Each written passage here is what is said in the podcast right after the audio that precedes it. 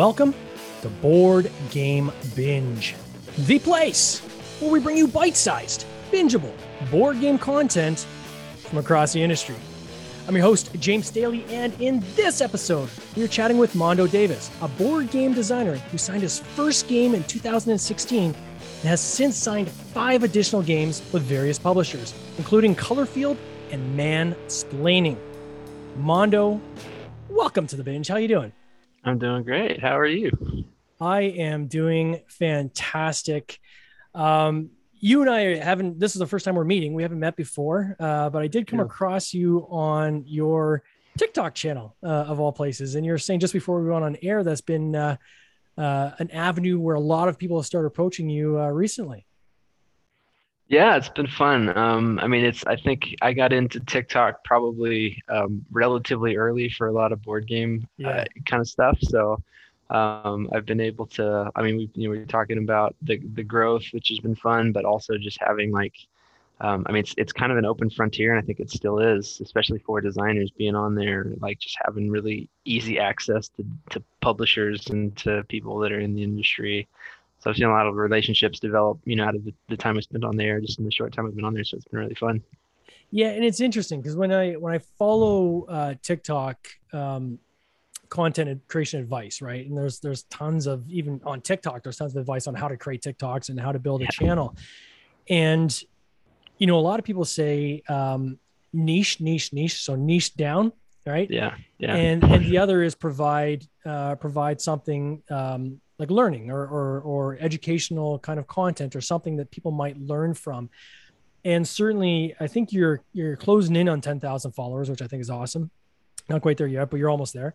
And um, you know when i look at your content and this is what caught me and i've been following you for now i'd say probably at least three four months um, Hmm. when I first came across your content, and that's you know like everybody in the board game industry on TikTok, you just start following every game designer. follow Anybody's everything. doing anything board game related, you just start following them, right? yeah. Yeah. And uh, so I followed you. So now you you you come into my feed, and um, and and you provide advice. And the one that that, that hooked me was um, you were providing advice on uh, software that, that every game designer should should be using. Right. And I think the one was actually Wombo. And I hadn't heard of it. And you're talking about it. I'm like, oh, what's that? So I went on my phone really quickly, looked it up. I'm like, this is the greatest thing ever. How did I not know this before? Yeah. Right? I can use this to create uh, cards. And uh, we're working on a game right now where um, we need like a mock up kind of face cover of our of our of our game box Mm. and it's a bit abstract and so forth and I, I use that app and i actually created through their ai software something Nice. will be a great stand-in until i actually hire an artist to do that do that for me so Yeah. Yeah. you know there you are providing advice you know i'm on the receiving end take the advice and you know it's actually enhanced my my creation creative process quite frankly as a game designer so you know that's an example of how you know niching down you know might not get uh you know the hundreds of thousands of followers right away but certainly i think the quality of the followers that you get um is uh is kind of what you're looking for right because you can have that that engagement with your audience which i think is important Yeah, absolutely. I mean, I, I'm I'm glad it I'm glad it was helpful for you for sure. Um, but I think that's that's kind of been my focus the whole time. I mean, when I started designing, um, I had no idea what I was doing, and and was Yeah. able to um, I mean, reached out to a lot of other designers that were established and knew what they were doing, and got just so much help and advice and answers to my questions. And it was like, um, all any success I've had, you know, is uh, directly because of the the help that I got early on. So when I was kind of getting into TikTok just as as a as a consumer, you know, I was like this I, I really I really like this platform, yeah it's but nobody on this platform is doing board game design stuff. Uh, I mean, John Brigger was kind of the only guy that was, and um, I, you know, as as a way to sort of pay back like all of the time and and help that I got as as a new designer, I figured like it'd be fun to get on there, just do like very basic kind of introductory. You know, you want to design a game, but you don't really know how to start, or you don't know what to do once you've play tested a few times or something like that. Um, so yeah with that no- in mind, like it's it's been cool to to connect with people and to be able to sort of provide that um, service for for folks to get started. Yeah, it's awesome. And in this whole kind of idea of paying it forward, right? And you know, even you know Jamey Stegmaier's of the world, right? He is Mhm. constantly paying it forward, and you know he's appreciative of all the fan base that he has. Uh, he's still Mm. one of the most humble people I, I I can even think of in this industry. Yeah. Um, but he's constantly paying it forward, right? He's saying, you know, what, I was successful, I continue to be successful, and you know what, I want you to be successful too. So here's some advice. And if you go to again, I plug this all the time, but if you go to the Stonemaier Games website, he's got a blog you can follow. Um, he literally has a paint by numbers uh, kind of map for you on how to take a game to to market and how to do Kickstarters and things like this, how to build a following. Um, and I I think that the smart designers out there or the smart developers try to consume as much content as they can from the community, right? Mm, And yeah. and, and and continue to learn. I know myself, uh, you know, I still don't consider myself, I know, although we've got a portfolio of games, I still don't feel like I know anything, right? I'm like every day I'm still trying to learn stuff. Yeah. Yeah. And I think it's that craving, that that thirst for knowledge, which on top of creating games, which is kind of the bug that kind of bites us all. Mhm. I think it's that that that wanting to constantly learn that uh, that kind of drives us as well. Is that is that with you as well, or Yeah, absolutely. I mean, I, I'm I'm constantly listening to podcasts or to you know watching videos Yeah. on YouTube or whatever. I think that um, I yeah, I- mean, especially as like an independent designer, that I've been doing it for five years, which you know in the grand scheme of things isn't that much. yeah, that's not But- long. Right, yeah. Um, so I'm very aware of um, how much better I could be and how much better other people are at it. So like Yeah. the opportunities that are out there, and I think that's something I love about the community is there's so many opportunities and resources for people to go and learn more. And like people, you know, designers like Jamey's a great example that are just like, hey, what do you want to know? Like I'm going to tell you absolutely everything you want to know, and you can, and you can uh, grow and develop as a designer. So um, I, yeah, I mean, I, the thirst for that is great, and I, and I think that was something that drew me again to kind of creating the channel. Um, was just being able to use whatever experience I've had, which again is you know not that much, but it's it's it's enough. I think that that um, I wanted to share it, and I wanted to give people a chance to to learn and to grow, um, and ask questions and get questions answered, and hear Yeah. stories, and you know all that. So So five years isn't isn't a long isn't that long. I've been doing it roughly even less, I think, than you. I think I started in like 2017. Mhm. Um, you know, and I think all of us we say, you know, we started, and I'll put that in quotation marks because that's usually when our our first title was published, right? Uh, for many of us, you know, the design process and the tinkering and stuff like that went for many years prior. But for like for you, you know, what were you doing? What was kind of your were, were you working somewhere before you did this, or are you still like what's kind of your background? Yeah. Yeah, so I'm I'm a teacher actually. That's my that's cool. my day job. Um, and I've I've been in teaching for about 12 years in different degree, levels of education. But um, Yeah. I actually so I did I didn't I did started designing five years ago. I I Oh, actually really? didn't. Wow. Yeah, I think I think so. My first title was actually signed in 2019, so just three years ago. Okay. Um, but I actually had kind of, I mean, I kind of came in through the back door of design. Like I, I was not familiar or aware of the hobby game um, world, community, culture Yep. at all. Um, but I had an idea for making. Uh, there's this old uh, video game that was available on an OS Mac OS system when I was a kid called Escape Velocity, which was my favorite ca- computer game. Yeah. Um, but it was essentially it, you couldn't play it anymore because it wasn't up like it was never updated. It was never re-released. So I was kind of lamenting the fact that I couldn't play that game because I just had Yeah. great experiences playing as a kid. Um, and was thinking to myself like, you know, it'd be cool if somebody made a board game about it about that, since it's it's otherwise dead. And so I figured I'd take it take a shot. So I started designing this game again, not knowing anything about board games or that they even existed um, to the degree that they do Yeah. Uh, and from there just you know got into the industry that way like got into the hobby that way as a designer trying to figure out how to make a board game um, but yeah And then this first game. So, uh, did, no, did that game actually make it to publish at all, No, or do you just kind of create it to say, I want to create a, you know, a, an analog or a tactile version of this video game classic that I know? yeah i mean that was that was what i that's why i started um, and i i made a mistake that a lot of designers make early on is i only play tested it with friends and family Yeah. and I played tested with a you know a good number of friends and family, um, and the feedback that I got was just overwhelmingly positive. This um, best thing not ever. because the yeah exactly not because the game was good, but because they were impressed that I made a board game. Yeah. Um, so I internalized that as the game is really good because uh, everybody, all these people that play it, love it. So I actually went and took that game to publishers um, in like went to a couple a few cons in in 2016 uh, pitching that game. Um, and the game was it was really bad. I mean it was a terrible game. But i've since like tried to go back and see if i can salvage it and it's just like no there's nothing here. Yeah. Uh, but i yeah so so that experience though of like you know learning that process of contacting publishers and setting up meetings and putting together pitch uh, and videos and sell sheets and all that stuff um, was just kind of this trial by fire that I went through because I thought I had this game that was like really really great. Um, and then once that it was kind of explained to me that that game wasn't good and I was able to really see that. Uh, you know, I just had fallen in love with the process and and um, how did you quit. take that feedback? Because uh, again, the first time you start getting feedback on your creation, uh, it's tough not to take it personally, right? Because oh, yeah, yeah. creating something is very, very personal. It's like writing a song. If you wrote a song and then you said, "Hey, you know, people, what do you think of this?" and then they shred it, mm. I mean, you would take that quite personally. Or painting. Say you did a painting, right? And, and you're yeah. an artist, and you said, "Hey, you know, what do you think of this painting?" And people are like, "Ah, I don't think you did this, and you, you should have done this way." Mm-hmm. It's a very, very personal thing. So, how did you find it the first time when you had to kind of manage that? And uh, you know take that feedback.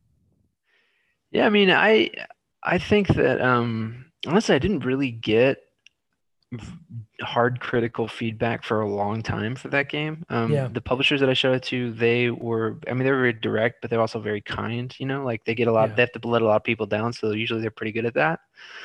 Um, because they get pitched so many games by designers, you know, and they don't sign most of them. So yeah. Uh, you know, I kind of walked away from those meetings thinking like, okay, like I probably should change some things and see if I can take some of that, those ideas that they had and, and implement. But it wasn't like this game is bad, you know.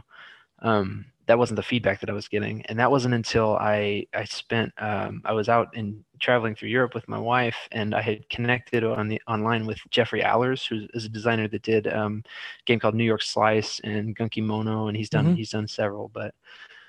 Uh, basically he ended up inviting me to his um, like designer meetup in Berlin. So he's oh, he's wow. an American that lives in Germany, but then all of his design group, his, his friends are all German, um, and they're all published designers from Germany. So I brought my game and I sat down and I played it, and they were just so German with their feedback. I mean, very direct, very critical. Like, no, this is bad, this is bad, this is bad.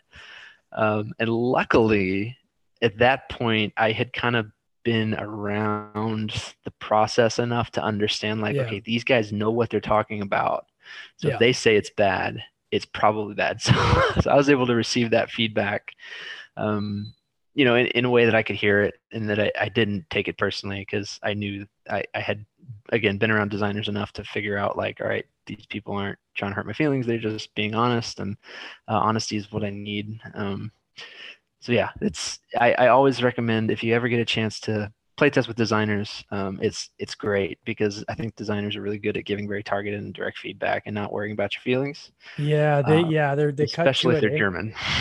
Yeah, I, I, I for me I find the the biggest challenge uh, when getting feedback from people sometimes is cutting through the feedback to improve upon what I have versus the feedback of them trying to turn into some into a game that they want. Oh yeah, yeah. You, you know what I'm saying? And, and I yeah, encountered yeah. that a lot on a couple of my games where, you know, I'm taking the feedback right, and then also I'm realizing, wait a second, they're just trying to turn this into a completely different game. And really, sure. what I was looking for feedback on was, you know, is this mechanic working or thematically does this thing fit? And I think sometimes it's important to set that expectation up front to say, here's kind of the sandbox of feedback that I'm looking for from you right? Yeah, so, for sure.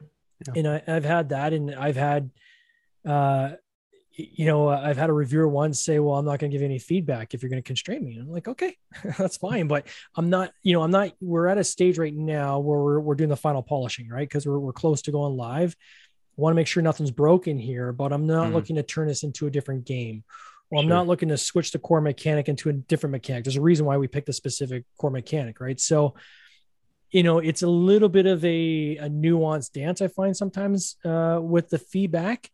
Um, but I agree from designers. Gosh, I was in um, uh, Protospiel uh, Toronto, and uh, I didn't bring a game, but I was there just to play test and play other people's games. And mm-hmm. you know, it was always a little bit of um, uh, pensive about giving feedback myself because I don't want to be overly critical. I want to encourage people to to create their own their own games. Yeah. I remember I was at this one table we're playing, and we're I think on like round two, and then somebody just goes, you know, timeout.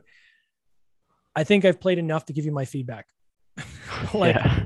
the game's done. I'm, I'm going to give you my feedback. We're, we're not going to complete this game. I'm going to give you the feedback right now. Right. And it was a bit of a shorthand that kind of, it was a little bit jarring for me, but for everyone else at the table, that was, they're like, oh yeah, okay, good. Yeah. Yeah. I think we got enough to give our feedback too. And the person's like, okay, great. And when I step back from that, I'm like, okay, well, the person whose game it was, they want to get feedback from as many people as possible. Right. So if they can get feedback from people halfway into the game, then, and then get some other people at the table, that's cool. They don't have to finish like yeah, It's actually probably better sure. that they don't finish it and get on to the next group. So yeah, absolutely. You know, it's still kind of a bit of a, a learning process, but it's uh, it uh, it certainly has been kind of a bit of a wake up call. But that's usually what I I you know caution, especially new designers that try not to take it personally. Um, it, it's very hard not to take it personally, but try not to take it personally. Yeah.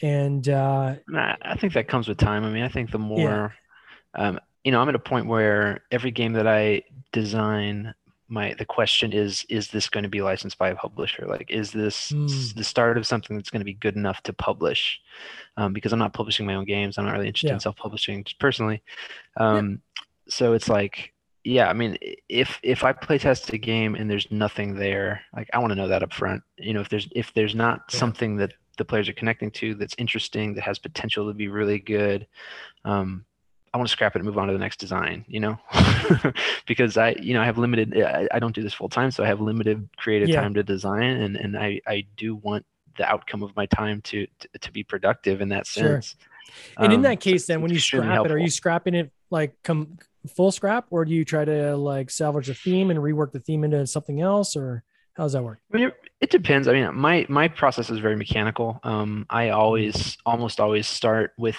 um, with mechanisms with you know what you do um, how you play like the turn mm-hmm. mechanics what what you're doing on your turn yep. uh, more so than theme because i found that um, i can create stronger games better games if i have if i have really good game mechanics and mechanisms in the game and then find a theme that fits those mechanics so mm. um, typically if i'm playtesting in an early stage there's not going to be much to it besides that mechanic that I'm testing out, you know, sure. maybe build some things around it. Um, and if that mechanic doesn't work, you know, for example, like if, if I have some kind of draft system or like, you know, I've done, this has happened before. We've got a game where cards are on the table and there's a specific way that you're supposed to pick them up. Then I'm thinking like, this might be interesting, an interesting choice, uh, which cards you pick up into your hand to play for points or whatever. Um, and after that, people playing it are like, you know, I asked that question. I was like, was that draft interesting? And they say, well, you know, it was okay. like if that's the answer they get, and that's all, that's all the game. Like that's what's good about the game in my mind. Yeah. And it doesn't get a strong reaction, then like, okay, maybe it's not that good. Um, if you know, again, it, if there's something there that I need to kind of flesh out, then that's, you know, then I'll flesh it out. But if it's mm-hmm. if there's not a lot of places for it to go, And it's like, okay, well, that's fine. I'll just move on to the next one um, and keep that moving because like that's this again the success that I've had getting games signed is is just having a lot of games kind of polished and ready because I'm only focusing my time on uh, games that have that potential. So let's um, talk about that. I'm showing your um, your, your website, uh, and we'll get into the games you've published in a minute. But I mean, if you just look at your current website, you've got your your sell sheets up there for like you're ready to sell, right? You've got uh, design uh, publishers can go to your site and you have your a la carte choices, right? There's, I think I'm counting 10 games up there right now. Um, you know, where people can see exactly, okay, here's uh, the gist of how the game's played and so forth. So certainly it's clear that content uh, and uh, an amount of uh, or quantity seems to be something that you want to kind of get a number of different concepts and game ideas out there to mm-hmm. increase your odds of being picked up. Is that is that fair? Yeah, I think so. I think I think um, you know there's so many different markets within the board game industry and so many mm. different publishers that are you know trying to appeal those markets. Um, I mean, I make a lot of games because I make a lot of games, uh, because I spend a lot of my free time working on it, and you know, I have a nice network of, of people that can play test and and kind of support through that. Um, so I I don't know that I make a lot of games in like on purpose. It's just like what i've you know just kind of mm-hmm. what happens when when i spend the time that i spend on it. Yeah. Um, but i do think i do think that having a, a portfolio of games um, just really helps your chances because you know I'll, I'll go to a con and i have i have a you know literal literal portfolio folder that i'll sit down with a with a publisher if i get a meeting and i'll just flip through it you know i'll go through all 10 of my sell sheets and i'll just do a quick little thing like here's this game mm-hmm. go to the next one go to the next one and then if they say, okay, this one looked interesting, this one looked interesting, go back and tell me more, or you know, can I? Do you have this? Can we set it up? Can we see it? Um, yeah. That's that's what publishers are looking for. Like they just want a quick idea of what you got, and if they see something that's interesting, then they want to see more. So having that available, like having some options to choose from, I think is uh, again something that takes a lot of time. Like it takes a lot of time to get there, um, yeah. a lot of design time, but it's also something that's just just tremendously you know beneficial um, for getting published and getting games published. So when you're doing that, when you're when you're doing these these conventions and you're you're, you're talking to publishers, are you literally bringing like a traveling case with you that has like exam like uh copies like playable copies of each of the games or, or how does that work? Yeah, so I um I I mean I I usually have uh prototypes of anything that I think is likely to get um you know looked like, at in yeah. more detail. Uh, that's typically either in a very like I, I, get it down to a very small box. I, I don't usually I don't make you know big strategic um, you know three four hour games. That's just not what I design. Yep. So I I do have that luxury of like being able to fit my prototypes into my backpack um, and and carry them around. So I usually have like six or seven of the prototypes just with me. Um, yeah. So if if the desi- if the publisher wants to take them home or if they want to like maybe find another time uh, during the con to play it or something like that, I've got it. So um, that's yeah, that's part of the part of the package is is having all those ready to go, which is a lot of for people that are pitching their own games. The importance of having a sell sheet uh, is mm-hmm. key. Mm-hmm. Um, I know Joe Slack uh, from the board game designers course. He has some templates even for people if they don't know how to kind of create that. But you know, having kind of your one pager, and quite frankly, even if you're a self publisher and uh, you know you're looking for distributors to carry your game, you still need to have these one pagers that kind of you know, quickly, cleanly explain what the game is, the core mechanics, number of players, play time, you know, thematic, and then um, you know the the gist of um, what the game is about. Um, you know, when I when I look at uh, you know someone that's kind of doing this in their in as deeply and as methodically as you are, um, it doesn't shock me when I see that is it like five games I think you've had published in like two years or picked up signed? Like that's that's yeah, awesome. I've got five under contract yeah. And then yeah congratulations. like just pause there for a second. that that's in two years five five signed man. That's awesome thanks man appreciate it yeah it's been fun I mean it's it has so much more to do with networking um sure. and and getting to know people um yeah. that's that's where you know I mean every game that I've signed has come out of a relationship that I had with with somebody in the industry, whether that's a publisher or a designer that worked with a publisher or whatever. So uh, I think that's my advice for that. Like for how I've been able to do that is just yeah. like getting involved in the in the community, um, whether it's online or if you're able to go to conventions or locally. You know, finding other designers um, or people wherever you are, and just connecting and meeting up and like being friends and getting to know each other, and then like things can grow out of that. Um, and, yeah. and that's been that's been my story. So it's thank you.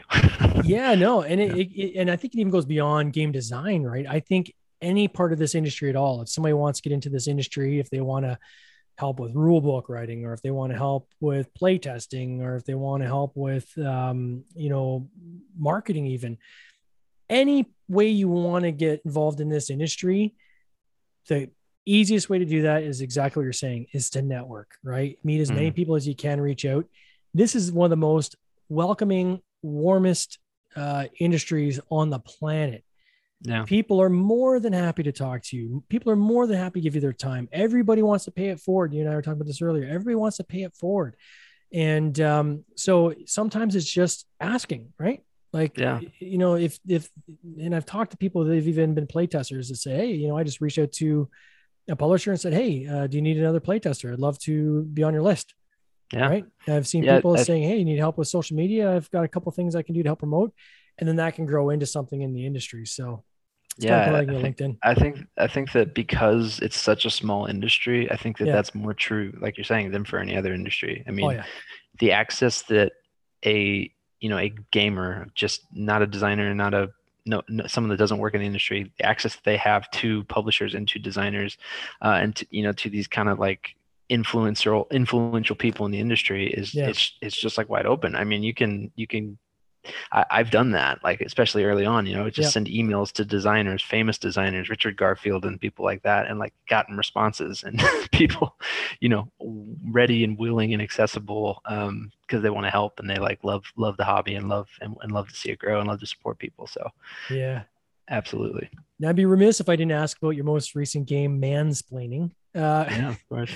Has this caused any? Like, I think I saw on your TikToks. You're like, ah, sometimes people I see the name and they just react, right? Yeah, yeah. It's what, it's it, it's funny. Yeah. What's this game about? Like, uh, give give me the gist of what this game is.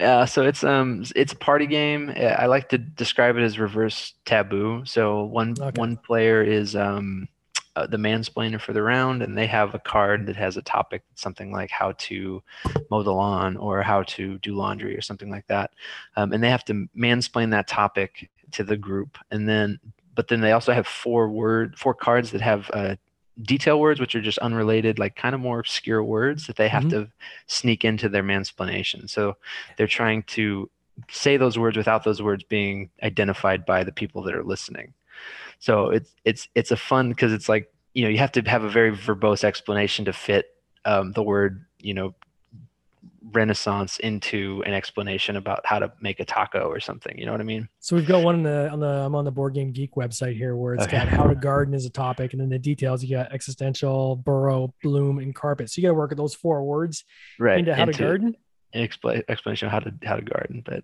oh that's awesome yeah. And then how's the so, score? Like, how do you win? Like, what's uh, what's the like the scoring kind of mechanism there then? Yeah. So um, if if you're in the audience listening, you're going to write down guesses about what those words are and what the topic was, and if you get those correct, then you get a point. Um, and then if you're mansplaining, there's a Dixit scoring um, system. So if if um, everybody but or if somebody but not everybody guesses your topic correctly, okay, yeah. then you get a point, and then you also get points for just using the words. Um, so as long as you, you have those words in there, then you get a point for them. Um, so yeah, you just kind of go around so everybody gets to do it twice, and then and then you add up the scores. Oh, that's awesome! I love the name. Uh, yeah. At the yeah, very least, that's going to get people to stop and say, "What? what what's this?" Right. Right. well, it's. I mean, it's. We're really excited about um about the uh, about it. I mean, I think it has potential to like to like do you know to to have a pretty wide reach, which is exciting. But it has definitely been interesting um to participate in the conversations around yeah no kidding. Mansplaining because so i co-designed uh, the game with uh, Fortessa Elise who is a designer that um, is a friend of mine and she's she's excellent. And uh, yeah. we just we just kind of always text each other back and forth about comments that are left on the BGG page about how you know the name is so sexist and offensive and and all this. And you know it, it's it's it's great because it's like this kind of like controversy that's going to drive traffic oh, yeah. to the game. Like for us, yeah. we're like, all right, yeah, bring it. and it's also been fun to see, like you said, yeah. So I posted something like that on TikTok, and um, it, people are just coming out in support of of us and and really like throwing them themselves behind kind of a, uh, what we're doing in, in the face of this sort of internet troll situation that's been been developing. And it'll probably, I mean, it'll probably keep going and get oh, worse yeah. and worse. but, yeah, there's, there's a lot of trolls. I would say though, this is one of the industries that the probably the least amount of trolls I've seen, uh, although they do exist, and uh, it's uh, it's unfortunate. But um, what's your main tool for game design? Are you more of a kind of scissors, paper, pencil crowns kind of guy? Are you like a uh, tabletop simulator kind of designer? Yeah, I mean, um, pre-pandemic, I I was all yeah paper and um, scissors and stuff. Yeah. I during the pandemic, I was you know I didn't make a single physical prototype probably for you know at least like a year and a half. Yeah. Uh, and and four of the games that I signed, no, I'm sorry, three of the games that I signed um, were never played physically. Wow. Before they were signed. Uh, I mean, I like I had a prototype myself, maybe, and like did it, but I had every like when I pitched mm-hmm. it to publishers and when I did the, most of the playtesting, it was all online. Um, so I was pretty grateful for that. And now that now that people are getting back together again, I've I've started making physical prototypes again. So I think I'm I think I prefer the the actual tactile physical prototype. Yeah. Um, but the ease of access that you know playtesting online grants is just like really great. So I've I've taken advantage of that and probably will continue to some degree. That's the challenge, I think. I'm working on a game right now with my design partner and brother. And this one we did like printing, cutting out, uh, getting uh, physical pieces from the game crafter to use as our components. It's just it's a heavy enough game that we really want to work out the tactile in-person kind of feel 1st mm-hmm. Yeah. And I think once that's we're we're almost there, but once that's polished, then we'll go uh, tabletop simulator and um, and use that as a way to digitally then play with people around the world and get their uh, their thoughts yeah. and feelings and uh, and advice. So yeah, I feel like it's a great tool. So for other designers out there, or people who just love following board games and listening to to game uh, design advice, how do they follow you? What what are your channels? How do people kind of follow your journey? Yeah, so I mean, primarily, I'm my online i'm on tiktok um, like we like we talked about so if uh, first of all i just want to plug that like designing designers on tiktok is a wide open frontier. Um, if you know getting on youtube or getting on twitter or getting on facebook uh, trying to create content um, about design specifically it's yeah. it's just really saturated on those other platforms but it is absolutely not saturated on tiktok. So what's your tiktok really, channel? What's your channel name? Um, Games by Mondo uh, is is the is the is the handle. So no spaces. Games by Mondo is a handle. Games so if Mondo. people want to follow you, they go to Games by Mondo. If they want to follow me, they can go to at Tin Robot Games. Um, and uh, and I know on your website, I think your website. Let me get the uh, yeah. The website's Mon- mondo mondodavis.com. Right. Mondodavis.com. Awesome. Yeah. Um, and are those the two primary channels you're using right now to kind of showcase your stuff? Yeah yeah that's if you want to find me that's where you can find me. You can also um, we didn't talk about Colorfield which is my game coming up with 25th yeah. century games but um, if you can if you follow 25th century games or breaking games uh, for mansplaining those are kind of the two that's where the updates are going to come from about um, about those those titles which hopefully will be coming out within the next well, before the end of the year. And just so, very quickly are these going uh, straight to retail or these are going on kickstarter?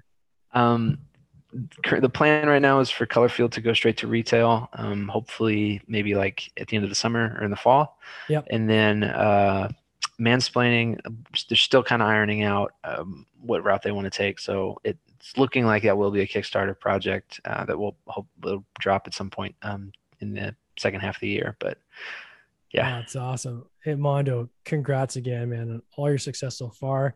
I'm going to keep watching, keep following, and see what else you have to come. Want to wish you all the best in 2022. Yeah, yeah thank care. you so much. Thanks for having me on. Cheers. See ya. This has been an episode of the Board Game Binge podcast, hosted by James Staley, produced by James Staley and Mike Bruner, with original music by Nick Smith. If you would like to watch these interviews live, simply subscribe to our YouTube channel, Board Game Binge and you'll get access to live interviews, giveaways, and interesting board game content from across the industry. I can't wait for you to join us. See you next time.